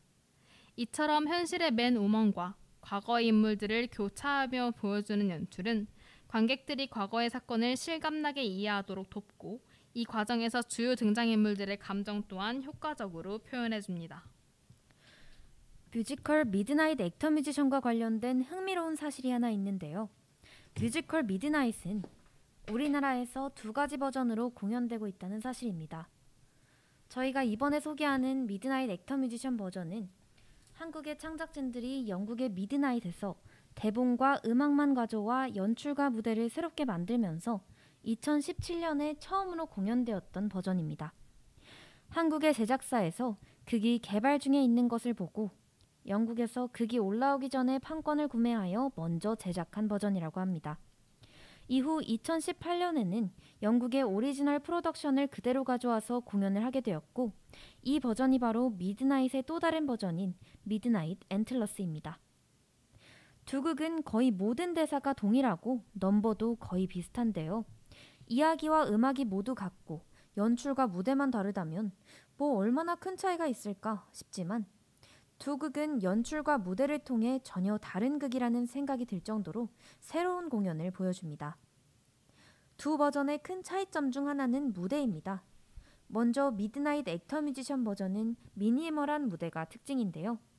액터 뮤지션 버전의 무대는 앤틀러스 버전보다 무대를 사용하는 범위가 작고 무대 위에 단차를 살짝 높인 단층 거실 모양의 프레임이 마련되어 있으며 프레임과 전체 무대 사이에는 보이지 않는 경계가 존재합니다. 맨과 우먼은 주로 프레임 안에서만 움직이지만 비지터는 프레임과 전체 무대 사이를 자유롭게 넘나듭니다. actor musician들은 프레임 밖에 주로 위치해 있으며 공연 중에 계속해서 인물들이 이동하고 연주하는 모습을 볼 수 있게 되어 있습니다. 반면 미드나잇 앤틀러스의 무대는 복층 거실 모습으로 이루어져 있고 관객을 향해서 만들어져 있습니다. 또한 무대가 좁은 편인 액터 뮤지션 버전에 비해 무대 공간을 넓게 사용합니다. 이러한 무대 구성의 차이 때문에 앤틀러스 버전은 배우들의 동선이 자유로운 편이며 관객들이 배우의 표정을 보며 인물의 흐름을 따라가기가 쉽게 구성되어 있습니다. 또한 앤틀러스의 무대는 제목이 앤틀러스인 만큼 각하인 스탈린을 상징하는 사슴의 뿔이 무대 중앙에 크게 위치하고 있는데요. 사슴의 뿔은 악마를 연상시키기도 하는 만큼 앤틀러스에서 강렬한 조명 아래에 설치되어 있는 사슴뿔은 절대적인 권력의 공포와 위압감을 효과적으로 보여줍니다. 반면 액터 뮤지션 버전의 경우 사슴뿔 대신 무대의 뒤편에 스탈린의 초상화가 걸려 있고 극 중의 인물들은 초상화 속 각하에게 예를 표하는 모습들을 한 번씩 보여줍니다. 두 버전의 또 다른 큰 차이점은 등장인물입니다. 미드나잇 액터 뮤지션은 액터 뮤지션이라는 이름에 걸맞게 극을 이끌어가는 맨, 우먼, 비지터 외에도 악기를 연주하고 한 번씩 주요 등장인물들의 주변 인물들을 연기하기도 하는 actor musician들이 4명 등장합니다. 이들은 각각 바이올린, 더블 베이스, 기타, 퍼커션을 연주하며 라디, 라이브 오케스트라의 역할을 하고 극의 중간중간에 엔카베데 요원이나 변호사 등을 연기하기도 합니다. 극의 이야, 극의 이야기를 함께 완성해 나가는 주체로 기능하고 있는데요. 피아니스트도 부부의 집안에서 계속 피아노를 연주하지만 다른 actor musician들과는 달리 자리에서 벗어나서 연기를 하지는 않습니다. 반면 미드나잇 앤틀러스 버전에는 actor musician들이 등장하지 않으며 맨과 우먼, 비지터 그리고 장면 곳곳에 등장해 극의 진행을 돕는 멀티플레이어가 두 명 등장합니다. 따라서 actor musician들의 과거 이야기를 보여주는 액터 뮤지션 버전들과는 달리 앤틀러스 버전에서는 우먼과 맨이 현재부터 과거까지를 모두 설명하고 연기합니다. 또한 앤틀러스 버전은 등장인물의 수가 액터 뮤지션 버전보다 작기 때문에 춤이 더 많이 등장하는 반면 actor musician 버전은 춤이 많이 배제되어 있으며 등장인물들의 퍼포먼스 또한 Antlers 버전보다 엄숙한 분위기이기 때문에 좀더 무거운 느낌을 가지고 있습니다. 인물들이 입고 있는 의상에서도 두 버전의 차이가 나타나는데요. Antlers 버전 속의 visitor 의상은 woman이나 man과 다르게 화려해서 무언가를 숨기고 있는 중요한 키를 쥐고 있는 인물이라는 점을 한눈에 보여준다면 actor musician 버전 속 visitor의 의상은 다른 인물들과 큰 차이가 나지 않으며 이는 visitor가 어디에나 있는 존재라는 것을 보여줍니다. 이러한 차이점들이 있는 미드나잇의 두 버전은 관객의 취향에 따라 선호하는 버전이 달라지는데 두 공연 모두 각각의 매력을 가지고 있다고 하니 미드나잇 actor musician을 재밌게 보셨다면 미드나잇 Antlers 버전이 돌아왔을 때 한번 관람해 보면서 비교해 보는 것도 좋을 것 같습니다. 네, 오늘의 본편은 이 정도로 마무리 지으려고 합니다. 막방인데 평소보다 길이가 좀 짧죠? 본편은 이렇게 마무리하지만 spin-off에서 꽤 많은 생각들을 나눠볼 예정이니까요. 모두 spin-off까지 놓치지 말고 들어주세요. 네, 그럼 잠깐 넘버 듣고 오겠습니다. 누구나 악마죠. 때로는입니다.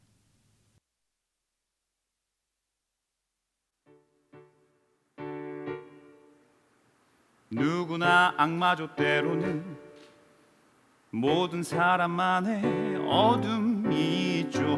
누구나 악마죠 가끔은. 자 착한 척은 그만 벗어봐 가면은.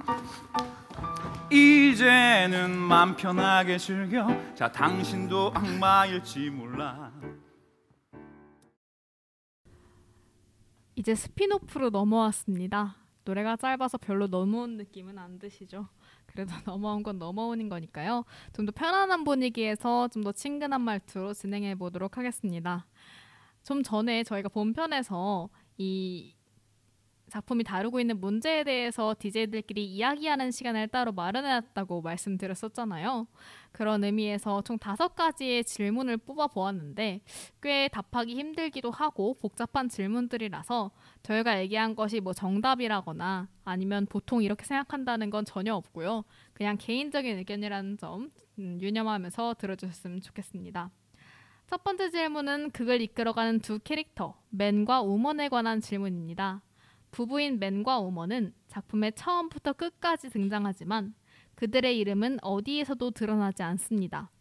우리는 그들의 내밀한 비밀들과 최후까지 목격하는 긴밀한 목격자이기도 하지만 동시에 그들의 이름조차 알지 못하는 외부인으로 남게 되죠. 이렇게 특정한 이름을 가진 캐릭터가 아니라 그저 부부 사이인 맨과 우먼으로 등장한 인물은 무엇을 상징하는지 연출진은 왜 이들을 익명으로 남겨두었는지에 대한 이야기를 처음으로 해보려 합니다. 리오는 어떻게 생각하시나요? 네, 저도 극을 보고 나서 이 부분에 대해서 되게 생각을 많이 해봤던 것 같은데요. 뭐 우먼의 이름도 마지막에 나올 뻔 하지만 결국에는 맨이 제지하기 때문에 끝까지 듣지 못하잖아요. 그래서 음, 왜 그럴까 한번 생각을 해봤는데 맨과 우먼이 그 당시 시대를 살았던 그 인물들을 상징하는 것 같아요. 그래서 연출진은 누구나 그 시대에 살고 있다면 그런 사람들이 될 수 있다. 이런 여지를 주고 싶어서 그들을 특정한 사람으로 특정하진 않고 그냥 익명으로 남겨두었지 않나 이런 생각을 해봤습니다. 네, 다이아는 어떻게 생각하시나요? 저도 같은 맥락으로 생각했어요. 이게 약간 어, 누구나 될 수 있는 이야기다, 누구나 됐었던 이야기다라고 얘기를 하고 싶었던 것 같은데 사실 그렇게 생각하면 어찌 보면 이제 이 제작진이 이 사람들의 죄에도 불면 부, 죄에도 불구하고 이 사람들에게 줄 수 있는 어떤 면죄부를 익명으로서 부여했다는 생각도 듭니다. 그럼에도 불구하고 이들이 상당히 고위층의 사람들이었다는 점이라든지 아니면 뭐 프로텍션을 받았다는지 그런 그리고 직접적으로 각하에게 편지를 보낼 수 있는 인물이었다든지 이런 식으로 어떻게 가진 인물이었다는 점은 그런 익명이라는 장치에 생각하면 조금 모순적으로 보이기도 한다고 생각해요. 두 번째 질문으로 넘어가 보겠습니다. 남자의 선택에 관한 것인데요. 이 부분은 비교적 큰 스포일러가 될 수 있다고 적어놨는데 이미 저희가 줄거리를 얘기를 다 했네요. 어쨌든 청취에 다시금 주의 바랍니다. 남편인 맨은 아내가 자신이 고발한 변호사 부부를 똑같이 고발하며 증거를 더한 것으로도 모자라 사실 자신까지 고발해버렸다는 사실을 깨닫습니다. 자신은 아내의 입을 통해 일본에서 보낸 스파이가 되어 있었죠. 아내와 자신을 지킬 수 있는 프로텍션을 위해 주위의 동료들을 고발하고 증거를 조작하는 일조차 서슴지 않았던 맨은 사실 아내가 자신을 배신했음을 알고 나서도 변함없이 아내에 대한 사랑을 고백하는데요. 그는 자신이 고문에 못 이겨 아내를 고발할 수도 있다며 아내만은 지키기 위해 입을 영원히 다무는 길을 택하겠다고 다짐합니다. 그리고 창문에서 뛰어내려 자살해버리죠. 사실 꽤 의아한 선택입니다. 비지터는 분명 자신이 한 명을 더 잡아가야 할당량을 채울 수 있다고 말해 넣거든요. 그런데 고발당한 체포 대상인 맨이 죽어버렸으니 여전히 한 명이 비게 됩니다. 그리고 실제로 비지터는 자, 내게는 여전히 한 명이 남았어 라고 말하죠. 맨의 선택은 어떤 의미를 가졌, 가질까요? 맨은 어떤 생각으로 창문에서 뛰어내리게 되었을까요? 리온 어떻게 생각하세요? 네, 저도 이 부분에서 맨이 뭐 결국에 자살을 해버리면 남는 건 우먼밖에 없잖아요. 그래서 맨이 지금 희생을 한다고 해서 우먼이 살게 되는 건 아닐 텐데 라는 의문을 처음에는 갖게 됐었어요. 그리고 앞에서 맨이 보여줬던 태도도 뭐 위험 같은 상황을 피하기보다는 뭐 비지터가 우먼을 데려가겠다 했을 때 그럼 나를 데려가라라고 먼저 앞에서 나서기도 하잖아요. 그래서 그걸 보면 뭔가 자신이 무서워서 그냥 도피를 선택한 건 아닌가 싶기도 해서 저는 이렇게 생각을 해봤습니다. 매는 두 번째 상황까지는 생각을 못한 게 아닐까요? 네, 저는 그래서 네, 매는 일단 내가 죽으면 제가 가겠지 그냥 이런 생각으로 뭐 자기가 나름 희생한다는 생각을 했던 게 아닌가 네 저는 그렇게 생각해 봤습니다. 그럴 수도 있을 거예요. 사실 좀 더 그게 현실적인 해석일 것 같은데 네. 저는 사실 그 전에 맨의 행동도 상당히 기형적이라고 생각했거든요. 음, 왜냐하면 일단 물론 스토리상의 배치일 수도 있겠지만 반전을 위한 그 맨이 처음에 자기가 변호사 부부들이랑 옆집 부부를 고발했다고 했을 때 무슨 우먼은 자기는 그걸 뭐 듣도 보도 못한 엄청난 죄인 것처럼 막 맨을 몰아붙이잖아요. 그쵸, 근데 뒤늦게 보면 사실 똑같은 짓 하고 있었단 말이에요. 그쵸? 네. 그러니까 맨의 입장에서 제, 제가 맨이었으면 얘는 지금 자기는 그 짓을 하고 와놓고 나한테 이렇게까지 몰아붙인 거야? 라는 생각이 들었을 것 같다는 음, 말이에요. 네. 그 다음에 심지어 자기는 아내를 지키려고 아내에 대해서는 입도 뻥끗 안 했는데 알고 보니까 아내는 나를 고발까지 했어. 이렇게라고 한 상황에서 난 널 그럼에도 불구하고 사랑해라고 말하는 게 과연 현실적으로 가능한 일인가라는 음. 생각이 들었어요. 네. 그래서 이게 뭔가 그때부터 이 맨의 정신 상태가 현실적이지 않다. 이제 맨의 행동이 굉장히 이상적이고 약간 그 어느 정도는 정신이 나가 있는 것 같은 느낌이 들었는데 저는 그렇게 생각해 보면 이제 이게 사실은 어떤 특정 사건만을 전달하려는 게 아니라 그 시대의 사람들을 좀 추격해서 전달하려는 거였잖아요. 네. 근데 사실 서로가 이제 고발했다는 걸 알아도 물론 맨만큼 갑자기 난 그럼에도 불구하고 널 사랑해라고 이제 얘기하진 않았겠지만 어찌됐든 간에 서로 숨겨주는 것 말고는 다른 답이 없었을 거예요. 그렇다고 내 부인을 갑자기 고발할 수도 없고 그쵸. 갑자기 배신했다고 이혼할 수도 없는 상황이었을 거니까 네. 그래서 그런 부분들을 이제 그게 짧게 담아내느라 맨이 그렇게 극단적인 선, 약간 음. 감정 변화를 보인 게 아닌가 싶기도 하고요. 그럼에도 불구하고 저는 충분히 맨이 복수를 위해 자살할 수 있다고 생각합니다. 아, 네. 왜냐면 반전이네요. 이, 이 상황 자체만을 보면 맨은 어, 좀 여러 방면으로 우먼에 대한 사랑을 잃어갔을 수밖에 없다고 생각을 해요. 음, 물론 네. 대사는 그랬지만 대사는 그런 내용이었지만 어, 우먼의 태도뿐만이 아니라 우먼이 막 그렇게 막 좋아하고 존경했던 아버지도 사실은 자기보다 더한 사람이었고 지금 괴롭히 자기를 괴롭힌 에카베데의 일부였고 그쵸? 그래서 막 중간에 내가 아버지한테 뭐 인정받을 수 있을까 뭐 이런 대사도 나오는데 사실 내가 인정받으려 했던 대상도 자기가 생각하는 악마였고 그래서 약간 아 이 현실이 다 환멸이 나고 내가 일단 얘에게 그렇게 얘기는 하지만 나는 탈출해야겠다 이런 생각도 할 수 있다고 봐요. 아, 네. 그래서 어찌 보면 아내에 대한 사랑은 그 전에 다 털린 것이 아닌가라는 생각도 해보게 되었습니다. 네. 생각할 다음. 네 리오 다음 질문 한번 해주시겠어요? 네. 세 번째 질문은 저희 DJ 서로를 대상으로 한 질문입니다. 우리가 맨이었다면 또는 우먼이었다면 우리는 어떤 선택을 했을까 하는 간단한 질문이에요. 다이안은 어떠세요? 만약에 다이안이 우먼이었다면 어떤 선택을 했을까요? 또 맨이었다면 어떤 선택을 했을까요? 저는 일단 그렇게 상황이 진행될 때까지 그 나라에 있지 않아요. 아 떴나요 이미?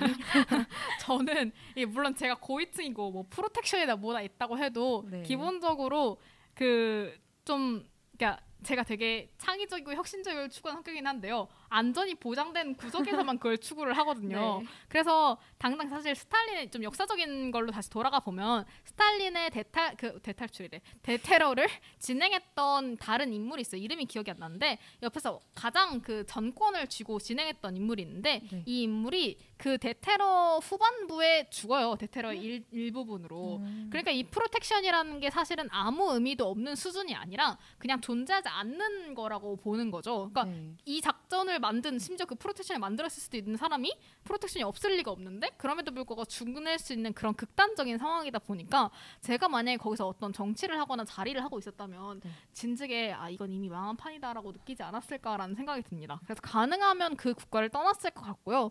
만약에 떠날 수 없는 상황이었다고 해도 저는 사실 제 스스로 목숨을 끊는 한이 있더라도 저렇게 극한 상황까지는 가지 않았을 것 같아요. 저는 약간 고문당하는 게 더 두려운 타입이라 가지고 네. 그래서 막 누구를 고문하고 그래서 내 안위를 보, 그 보존하고 이런 상황 자체가 저한테 너무 스트레스가 될 것 같아서 진즉에 이 판을 떠났을 것이다라는 추측을 해봅니다. 리오는 어떠세요? 어떤 선택을 했을 것 같으세요? 저는 떠나는 것까지 생각을 못했는데 네, 다이안 말 듣고 아 제, 저도 떠날 수 있으면 떠났을 것 같았고요. 그 전에 생각했던 건 어, 맨과 우먼은 어쩌면 그 시대를 살았고 또 주변에 그런 사람들이 천지였던 거잖아요. 어떻게 보면. 그래서 제가 그 시대를 직접 살아보지 않아서 뭐 확실하게 생각할 수는 없겠지만 저도 아마 man과 woman과 같은 선택을 하지 않았을까라는 생각이 듭니다. 그리고 아까 protection 얘기도 어, 당시에 man이, 네, man이고 woman이라면 그렇게 억압받는 상황 속에서 protection을 준다 하는 이 말이 사실일까 아닐까를 따지기 전에 그냥 하나의 동아줄 같이 느껴졌을 그렇죠. 것 홀렸을 같거든요. 수 있죠. 네, 그렇게 홀리듯이 그냥 어, 우리 살 수 있대. 그냥 정말 딱 이렇게만 생각하지 않았을까. 네, 그런 생각도 듭니다. 네, 저는 그렇게 생각해요. 그리고 네 번째 질문도 그럼 한번 넘어가 볼게요. 네, 이제 다시 작품에 관한 것으로 돌아가겠습니다. 비지터는 인물 소개에서부터 그렇지만 작품 내내 의문스러운 인물입니다. 본인을 스스로를 엔카베데라고 불렀다가 악마라고도 이야기하지만 두 명의 주인공은 그중 어느 쪽으로도 확신하지 못하는데요. 엔카베데라고 하기에는 맨과 우먼의 행적은 물론 과거까지 너무 잘 알고 있고 또 악마라고 하기에는 실제로 우먼이 목을 조르고 눈알을 뽑는 등 인간적인 그런 상해를 많이 입혔죠. 비지토는 대체 뭘까요? 만약 그가 정말 많은 걸 알고 있는 엔카베데일 뿐이라면 왜 그렇게 번거로운 방법을 택했을까요? 어떻게 그들의 과거를 모두 알아낸 걸까요? 혹은 그가 정말 악마인 걸까요? 그럼 이 모든 일은 그저 꿈일 뿐인 걸까요? 제작자는 비지터의 정체를 어떻게 생각하고 또 이용했는지, DJ들의 생각은 또 어떤지 저희가 이제부터 얘기해 볼까 합니다. 네, 다이아는 어떻게 생각하세요? 저는 사실 이 질문에 대한 대답을 저희가 그 연극 끝나는 다음에 바로 했었죠. 네. 그래서 제 의견을 리오는 이미 알고 있다는 점.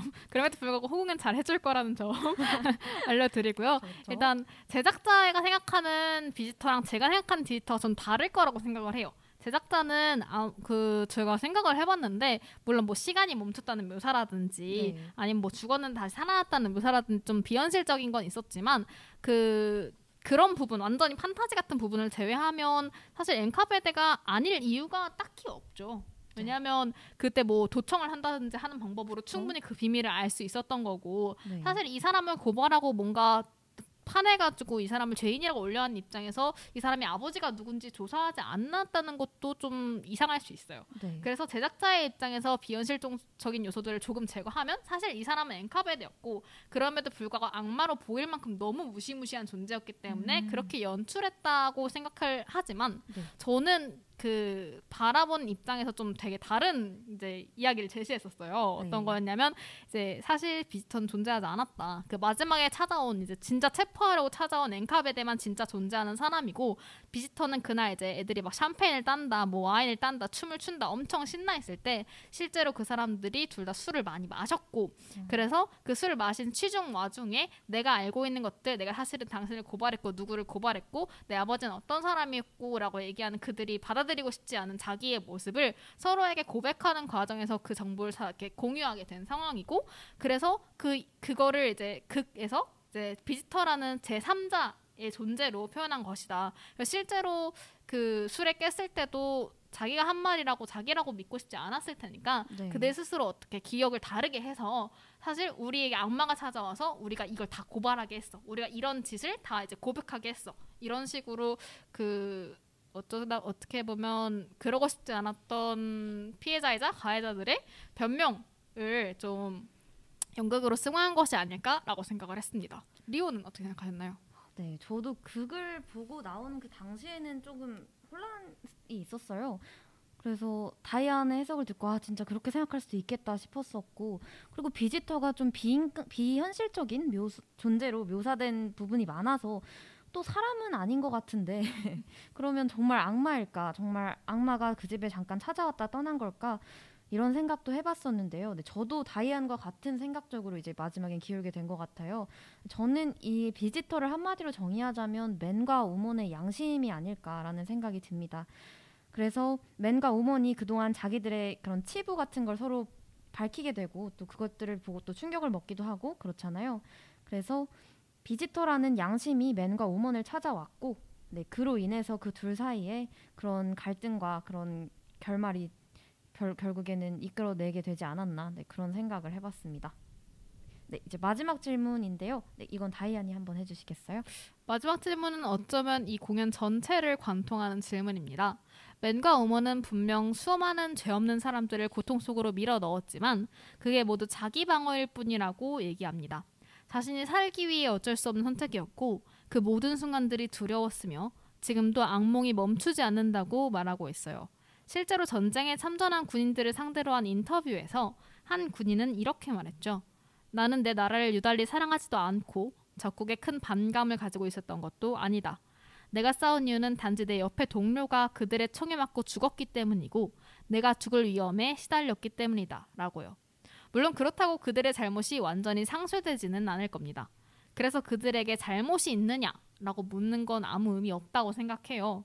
대신 우리는 그들을 비난할 수 있는가? 라는 질문 정도는 던질 수 있을 것 같습니다. 우리는 그들을 비난할 수 있을까요? 실제로도 있었을 수많은 맨과 우먼들을 우리는 비난해도 되는 걸까요? 어떻게 생각하세요, 리오? 네, 이것도 생각이 되게 많아지는 질문인데요. 어, 앞에서 우리가 맨과 우먼이라면 어떻게 행동했을까 하는 질문하고도 맥락이 같은 맥락이 있는 것 같아요. 어, 어떨까요? 그들을 비난할 수가 있을까요? 근데 지, 어, 지금 상황에서 그들을 돌이켜 보면 정말 양심적으로 본다면 정말 잘못된 선택이고 또 결국에는 무고한 사람들을 죽음에 이르게 한 선택이잖아요. 근데 결국에는 또 이게 또 자신들의 생존을 위한 거였고요. 음 어떨까요? 제가, 제가 먼저 할까요? 네, 타이어 먼저 해주시겠어요? 저는 사실 만약에 도망친다고 얘기했지만 도망칠 수 없고 뭐 죽을 수도 없는 상황이었다면 저도 당연히 웬가 오먼처럼 행동했을지 모른다는 생각이 들어요. 어 아마도 그렇겠죠. 근데 네. 그 그래서 뭔가 비난하기에는 조금 애매한 상황이라는 것도 맞다고 생각하지만 어, 저희가 늘 뭔가 범죄를 접할 때 얘기하잖아요. 그들이 불우한 가정사를 가지고 있었더라도 모두가 그러지는 않았다라고 그쵸. 얘기를 하다 보니 아무래도 저희는 이런 역사를 반추하는 입장에서 앞으로의 미래를 생각하고 우리가 이런 상황에 닥쳤을 때 어떻게 행동해야 할지를 생각하는 입장에서 이걸 본다고 생각하면 어, 비난을 해야 한다고 생각해요. 그렇죠. 네, 그래도 비난을 해야 우리가 이런 상황이 다시 닥쳤을 때 또 다시 이 생존을 위해 다른 사람을 희생시키는 선택을 할 수 하지 않을 수 있지 않을까. 그러니까 네. 뭔가 본능적으로는 당연히 이런 선택을 하게 되더라도 의식적으로는 그럼에도 불구하고 이건 잘못되었다고 생각하고 있어야 최소한 그 사이의 중간쯤은 가지 않을까라는 음. 생각이 들었습니다. 이 생각이 좀 정리가 됐나요? 네, 지금 다이안 의견하고 또 비슷한데요. 이해는 할 수 있지만 이걸 인정해서는 안 될 것 같아요. 네, 다이안이 말했던 것처럼 그렇게 음, 생각할 수 있을 것 같습니다. 네, 지금은 저희가 이렇게 말하지만 사실 그 시기로 되돌아가 보면 우리도 저들의 일부였을지 모른다는 점. 어떻게 네. 보면 좀 윤리적 기만일 수도 있지만요. 저희는 그렇지 않 그런 상황은 아니니까요. 이렇게 좀 편하게 말한다고 생각해 주셨으면 좋겠습니다. 이제 토론은 그만하고 슬슬 이제 이 마지막 방송을 접기 전에 언제나 그랬듯이 저희들의 팁을 한번 공유해 보려고 하는데요. 그 전에 공연 정보에 대해서 먼저 리오가 소개해 드리도록 하겠습니다. 미드나잇 actor musician 뮤지컬은 예그린 시어터에서 2022년 1월 19일부터 7월 31일까지 진행됩니다. 매주 화요일에는 공연이 없고요. 월, 수, 목, 금요일 20시, 토요일 13시, 17시, 20시 30분, 일요일과 공휴일 15시, 18시 30분에 공연이 진행됩니다.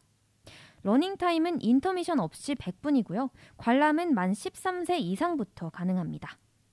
미드나잇 actor musician은 네이버 예약, 인터파크 티켓, 예스24 등의 예매처를 통해 예매할 수 있습니다. 또 공연 시작 2시간 전까지 예매 가능하고요. 티켓 가격은 6만 원입니다. 만 13세 이상이라고 되어 있는데요. 실제로 라이브 오케스트라이기 때문에 꽝 하는 장면들에 실제 악기가 사용돼서 그쵸. 꽤나 놀랄 수 있으니 너무 이렇게 막 방심하고 가지는 마시고 그래도 조금 마음을 단단히 먹고 가셔야 될 것 같더라고요. 전 실제로 많이 놀랐어요. 그렇죠, 그렇죠. 할인 정보에 대해서도 말씀드리지 않을 수 없겠죠. 먼저 티켓 수령 시 사원증, 명함, 재직 증명서 등 직장인임을 확인할 수 있는 증빙 서류를 집참하면 직장인 할인으로 티켓을 20% 저렴한 가격에 구매하실 수 있습니다.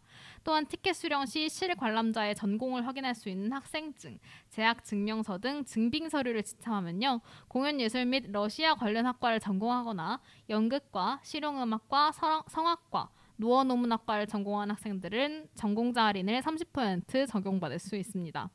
그리고 2022년 뮤지컬 미드나잇 actor musician의 유료 티켓 소지자에 한해서 녹록 할인이라는 이름으로 전석을 판매가 4만 원에 구매할 수도 있다고 합니다.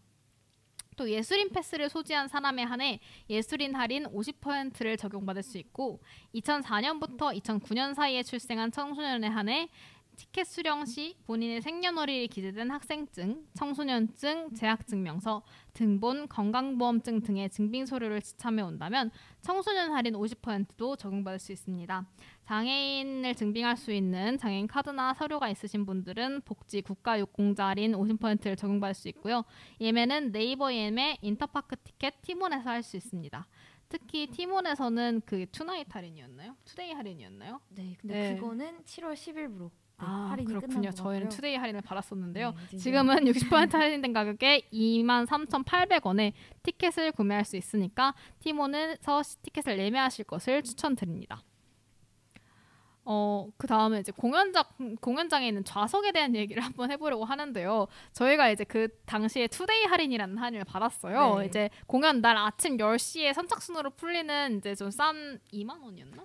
22,000원이었어요. 2만 2천 원, 2만 2천 원이라는 싼 가격에 뭔가 풀 수 있는 그런 할인을 받았었는데 이제 저희가 되게 빨리 들어가게 돼 가지고 그쵸. 좌석들이 많아서 저희는 맞아요. 당연히 앞자리가 좋지 이러면서 앞자리를 예매를 했는데 이제 문제는 예그린 시어터가 생각보다 되게 작았죠. 네, 작고 작았어요. 그 다음에 그 무대가 거의 진짜 약간 단위 그 관객석이랑 거의 차이가 나지를 않아서 맞아요. 배우들한테 조명을 쏘고 배우들이 앞으로 나올 때는 저희가 거의 배우만큼 많은 조명을 받게 되는 네. 그런 일이 벌어졌어요. 저는 특히 이제 그 안구운두증이 심해서 광이 나광 그가 광원이 이제 눈에 들어오면 잘 안 보이는데 거의 하얗게 보일 정도로 엄청 조명이 많이 쏟아지니까요.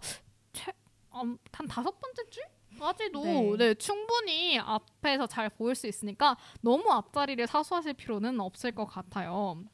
네. 이 혹시 할 말 있을까요? 그리고 저희 그 무대가 정말 바로 발 앞이거든요. 그냥 진짜 앉으면 바로 앞에 있어요. 그래서 뭐 배우의 표정은 정말 실감나게 볼 수 있는데요. 대신에 뭐 더블 베이스가 앞에 나와서 연주를 한다거나 하는 부분에서는 무대 자체가 거의 안 보이기도 해요. 그큰 악기가 저희의 시야를 다 가려버리기 때문에 네, 그런 것들 잘 참고해서 가주시면 좋을 것 같아요. 아 그리고 극장 주변에 이렇게 좌석에 앉고 나면 짐을 둘 곳이 없어요. 그래서 애초에 뮤지컬을 보러 가실 때 짐을 조금만 챙겨 가시던가 아니면 맡길 수 있다면 짐을 좀 맡기고 들어가는 것도 추천드립니다. 어, 이제 인상 깊었던 장면이나 대사에 대해서도 한번 짚고 넘어가려고 하는데요. 인상 깊었던 장면이 있으신가요, 류? 어, 네. 저는 인상 깊었던 장면은 사실 제가 뮤지컬 미드나잇 actor musician을 보자고 제안을 했었거든요. 다이안한테. 제가 이걸 했던 이유 중에 가장 큰 넘버가 제가 그날이 찾아왔어라는 넘버를 유튜브에서 접했어요. 근데 거기서 주는 압도감도 좋았고 노래도 굉장히 좋다라고 느꼈었기 때문에 이 뮤지컬을 보고 싶다라는 생각이 들었었던 건데요. 근데 저는 이게 비지터의 지연 입장이 있는 줄은 몰랐어요. 당연히 무대에서 등장하겠지 하고 기다리고 있었는데 계단 뒤에서 나오시더라고요. 객석 뒤에서. 저는 뚜벅뚜벅 소리가 들리길래 이게 뭐지? 늦게 들어온 관객인가 했는데 그게 아니었거든요. 그래서 뒤에서 비지터가 등장한다라는 그 시작도 굉장히 인상적이었고 또 비지터가 부부의 집을 꼭 자기 집처럼 이렇게 막 휘잡고 다니는 것도 되게 인상적이었던 것 같고 네 visitor가 했던 노래나 아니면 몸짓들 그런 것들이 인상적이어서 저는 그날이 찾아왔어 그 장면을 가장 인상적이었던 장면으로 꼽고 싶습니다. 네, 다이아는 어떤 장면이 가장 인상 깊었었나요? 저는 일단 인상 깊었던 인물은 확실히 있어요. 그 바이올린 뭔가요? 연주하시는 분. 아 네. 그 바이올린 그 actor musician 중에 바이올린 연주하시는 분이 있는데 이제 다른 분들은 약간 빠졌다 들어갔다 약간 이렇게 하시는데 그 네. 바이올린이 멜로디라서 맞아요. 거의 계속 연주를 하고 계시거든요. 그렇죠. 근데 연주를 함과 동시에 이제 그 춤 비슷한 것도 추시고요. 연기도 하시고요. 표정도 하세요. 그래서 사실 보면서 와, 저 사람은 어떻게 저렇게 많은 걸 하고 있을까라는 생각도 네. 잠깐 들었었고요. 인상 깊었던 장면이라고 하면 저는 그 비지터가 추는 탱고가 아. 되게 인상 깊었던 것 같아요. 탱고라는 그 뭔가 열정적임과 격정적임을 굉장히 공포스럽게 잘 녹여냈다고 생각이 들거든요. 네. 실제로 뭐 이제 넘버가 굉장히 좋은 탓도 있겠지만 그 배우분들도 너무 열연을 해주셔가지고 이게 약간 좀 그 전에 쳤었던 자력으로 그러니까 스스로의 의지로 인한 탱고와 되게 대비되는 느낌으로 무슨 꼭두각시 인형처럼 막 이리 휘둘리고 저리 휘둘리고 하는 모습이 너무 크게 살아가지고 저는 그 부분이 되게 인상 깊었던 장면이었던 것 같아요. 그러면 그 네. 장면이 지금 재생이 되네요. 강렬했던 것 같아요. 네. 그러면 지금까지 미드나잇 액터 뮤지션에 대해서 많은 이야기들을 나눠봤는데요. 어느덧 방송을 마무리할 때가 다가오고 있습니다. 슬기로운 문화생활 프롤로그부터 시작해서 버저, 벌써 마지막 화인 5화까지 방송하게 되었는데요.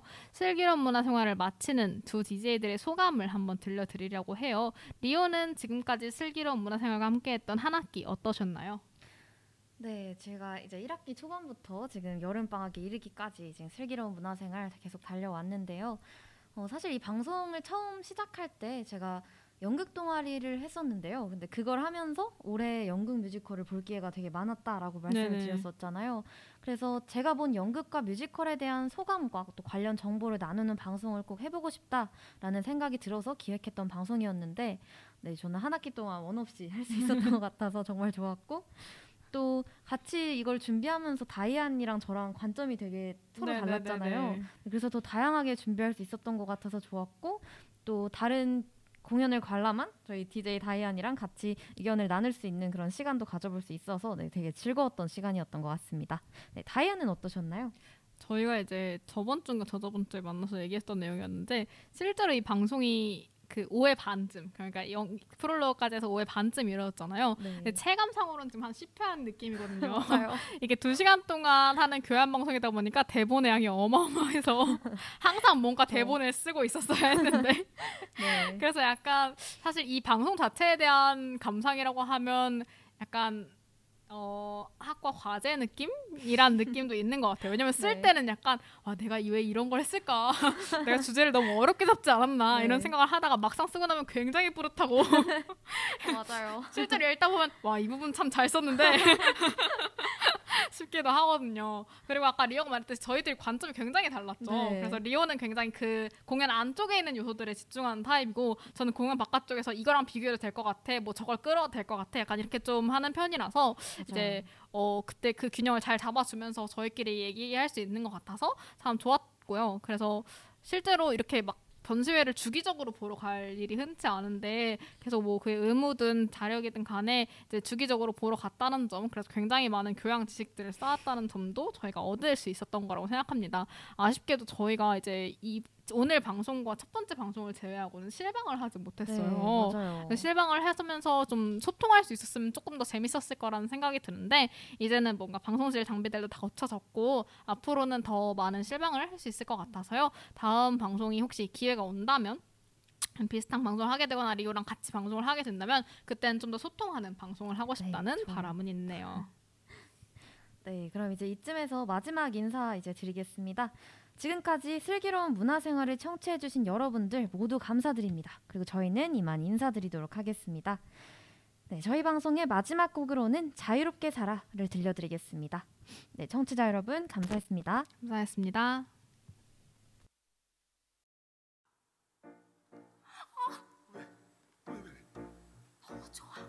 쏟아지는 비난 상관없지 신나게 노래하면 지나가지. 춤춰 아무 생각하지 마 우린 안전해요 어디다가 사랑을 찾아 세상을 다 가진 그 남자를 잡아 맘 가는 대로 더 자유롭게. 가끔 맘에 비가 내려올 때 있어. 우중충한 먹구름이 낄때 그럴 땐 음악에 널 맡겨봐. 그래도 우울하다면 리듬에 몸을 던져봐. 밤을 지켜 봄이 늦어 딱 한 번 울고 싹 다 날려버려 갈 때까지 한 번 달려봐